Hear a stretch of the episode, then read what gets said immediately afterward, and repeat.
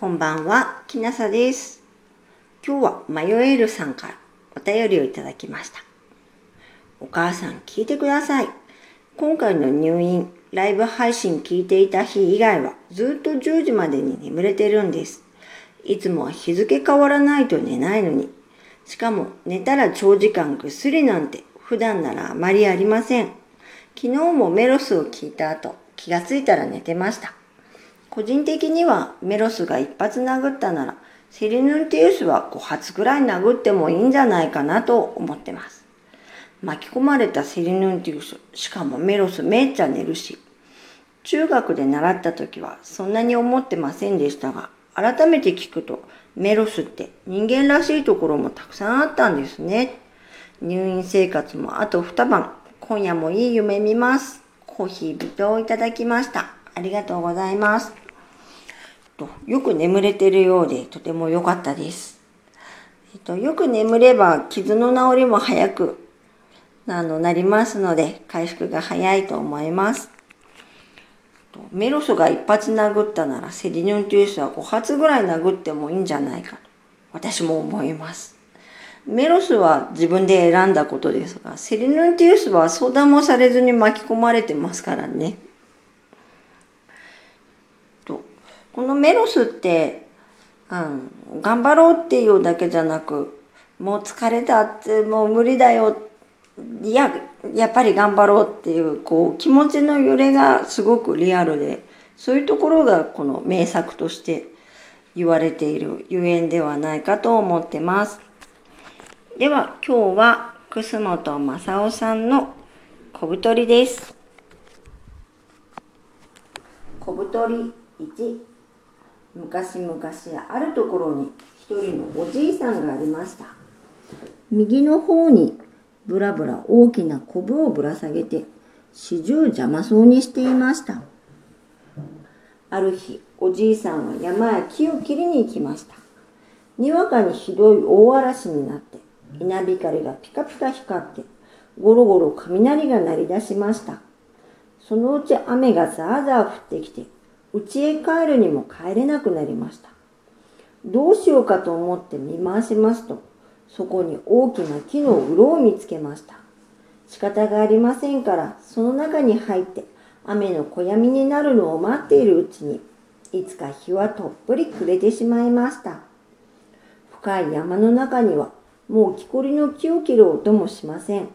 木のうろの外は一面真っ暗闇の中に凄まじい嵐がうなり声を立てて通っていくだけです。おじいさんは怖くって怖くってたまらないので夜通し目も合わずにうろの中に小さくなっておりました。夜中になって雨がだんだん小降りになりやがて嵐がぱったり止みますと遥か高い山の上からなんだか大勢ガヤガヤ騒ぎながら降りてくる声がしました。おじいさんは今まで一人ぼっちで寂しくてたまらなかったところですから声を聞くとやっと生き返ったような気がしました。やれやれ、お釣りができてありがたい。と言いながらそっとうろの中から顔を出して覗いてみますと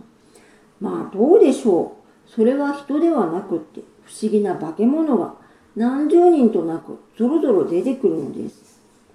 青い着物を着た赤鬼もいました。赤い着物を着た黒鬼もいました。それが山猫の目のようにキラキラ光る明かりを先に立ててどやどや降りてくるのです。おじいさんは肝を潰してまた鱗の中へ首を引っ込めてしまいました。そしてブルブル震えながら小さくなって息を殺していました。鬼どもはやがておじいさんのいる洞の前まで来ますと、ガヤガヤ言いながらみんなそこに立ち止まってしまいました。おじいさんはおやおやと思いながら、いよいよ小さくなっていますと、そのうちのお頭らしいのが真ん中に座って、その右と左へ他の鬼たちがずらりと二川に並びました。よく見ると目の一つしかないのや、口の丸でないのや、鼻の欠けたのや、それはそれも何とも言えない気味の悪い顔をしたいろいろな化け物がおしくらをしておりました。そのうちお酒が出ますとみんなお互いに河原家のお杯を受けたり刺したりまるで人間のする通りの楽しそうなお酒盛りが始まりました。お杯の数がだんだん重なるうちにお頭らしい鬼は誰よりも余計によってさも面白そうに笑い崩れていました。すると下座の方から一人の若い鬼が立ってきてお三棒の上に食べ物を乗せて恐る恐るお頭の鬼の前へ持ってきてました。そして何かわけのわからないことをしきりに言っているようです。お頭の鬼もお杯を左の手に持って面白そうに笑いながら聞いています。その様子は少しも人間と違ったところはありません。やがてお頭は、さあ誰か歌を歌う者はないか、踊りを踊る者はないかと言ってそこらを見回しました。やがてお頭のそばに座っていた鬼が出し抜けに大きな声で歌を歌い出しました。するとさっきの若い鬼も裾の方から前へ飛び出してきて散々踊りを踊って引っ込みました。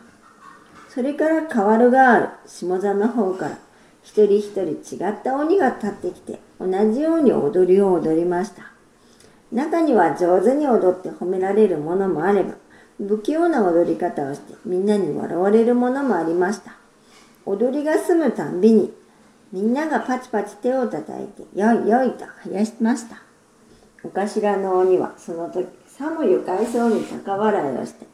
あはあは、面白い面白い。今夜のような愉快な宴会は初めてだ。だがついでに誰かもっと珍しい踊りを踊ってみせるものはないかと言いました。おじいさんはさっきから木のうろの中で体をこごめながら、それでも怖いもの見たさに首だけ伸ばして外の様子を覗いていました。そのうちに、一体がひょうきんなおじいさんのことですから、いつか怖いのも何も忘れてしまって、見せ物でも見ている気で面白がって鬼の踊りを見物していました。するうちに自分もだんだん浮かれ出してきて、今のお頭の鬼の言った言葉が耳に入ると、自分も一つ飛び出して踊りを踊ってみたくなりました。しかし、うっかり飛び出していって、一口にあんぐりやられては大変だと一度は思い返して、一生懸命我慢していましたが、そのうち鬼どもが面白そうに手を叩いて表紙を取り出しますと、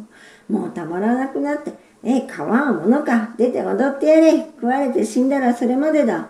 とすっかり度胸を決めて、腰に木こりの斧を刺して、烏帽子をずるずるに鼻の頭でまでかぶったまま、ようこりゃこりゃと言いながら、ひょっこりお頭の鬼の鼻先へ飛び出しました。あんまり出し抜けたものですから、今度はおじいさんよりは鬼の方がびっくりしてしまいました。なんだなんだ、人間のじじいじゃないか、と言いながらみんなは総立ちになって騒ぎました。おじいさんも済ましたもので一生懸命伸びたり縮んだり、縦になり横になり、左へ行き右へ行き、くるりくるりとキネズミのように元気よく跳ね回りながら、ようこりゃこりゃとお酒に酔ったような声を出して、さも面白そうに踊りました。だんだん鬼どももみんな釣り込まれて、一緒に手拍子に合わせながら、うまいぞうまいぞ、しっかりやれこんなことを言いながら、はち切れそうな大笑いをして、おじいさんの踊りに夢中になっていました。踊りが済むとお頭も感心しておじいさんに、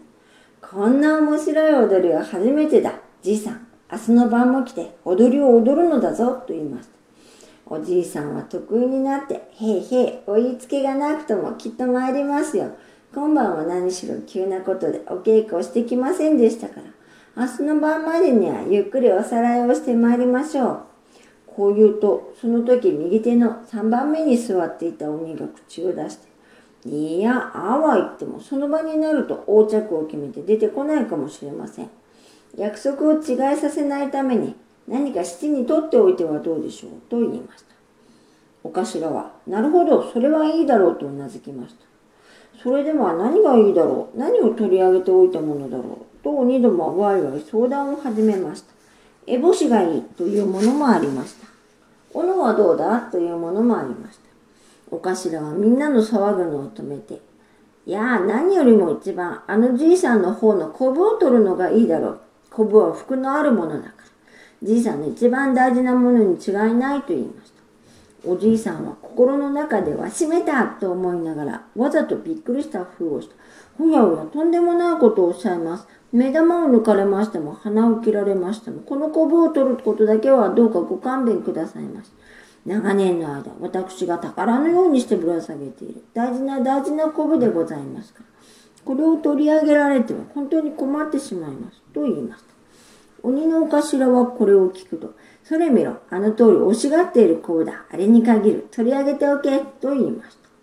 手下の鬼はすぐそばへ寄ってきて、それ取るぞ、と言いながら、ポキリとコブをねじ切ってしまいました。でも少しも痛くはありませんでした。ちょうどその時、夜が明けて、カラスがカウカウ鳴きました。いや、大変鬼どもはびっくりして立ち上がりました。明日の晩もきっと来い、コブを返してやるから。こう言いながらみんな慌ててどこかへ消えていきました。おじいさんはその後でそっとカゴを撫でてみました。そうすると、長年邪魔にしていた大きなコブがきれいになくなって、あとは拭いて取ったようにツルツルしていました。これはありがたい不思議なこともあるものだ。おじいさんは嬉しくてたまらないので、早くおばあさんに見せて喜ばせてやろうと首をふりふり急いで家までかけて帰りました。おばあさんはおじいさんのコブがきれいに取れているのでびっくりした。おや、コブをどこへやったのです？と聞きました。おじいさんはこういうわけで鬼が七に取っていたのだと言いました。おばあさんはまあまあと言って目を丸くしておりました。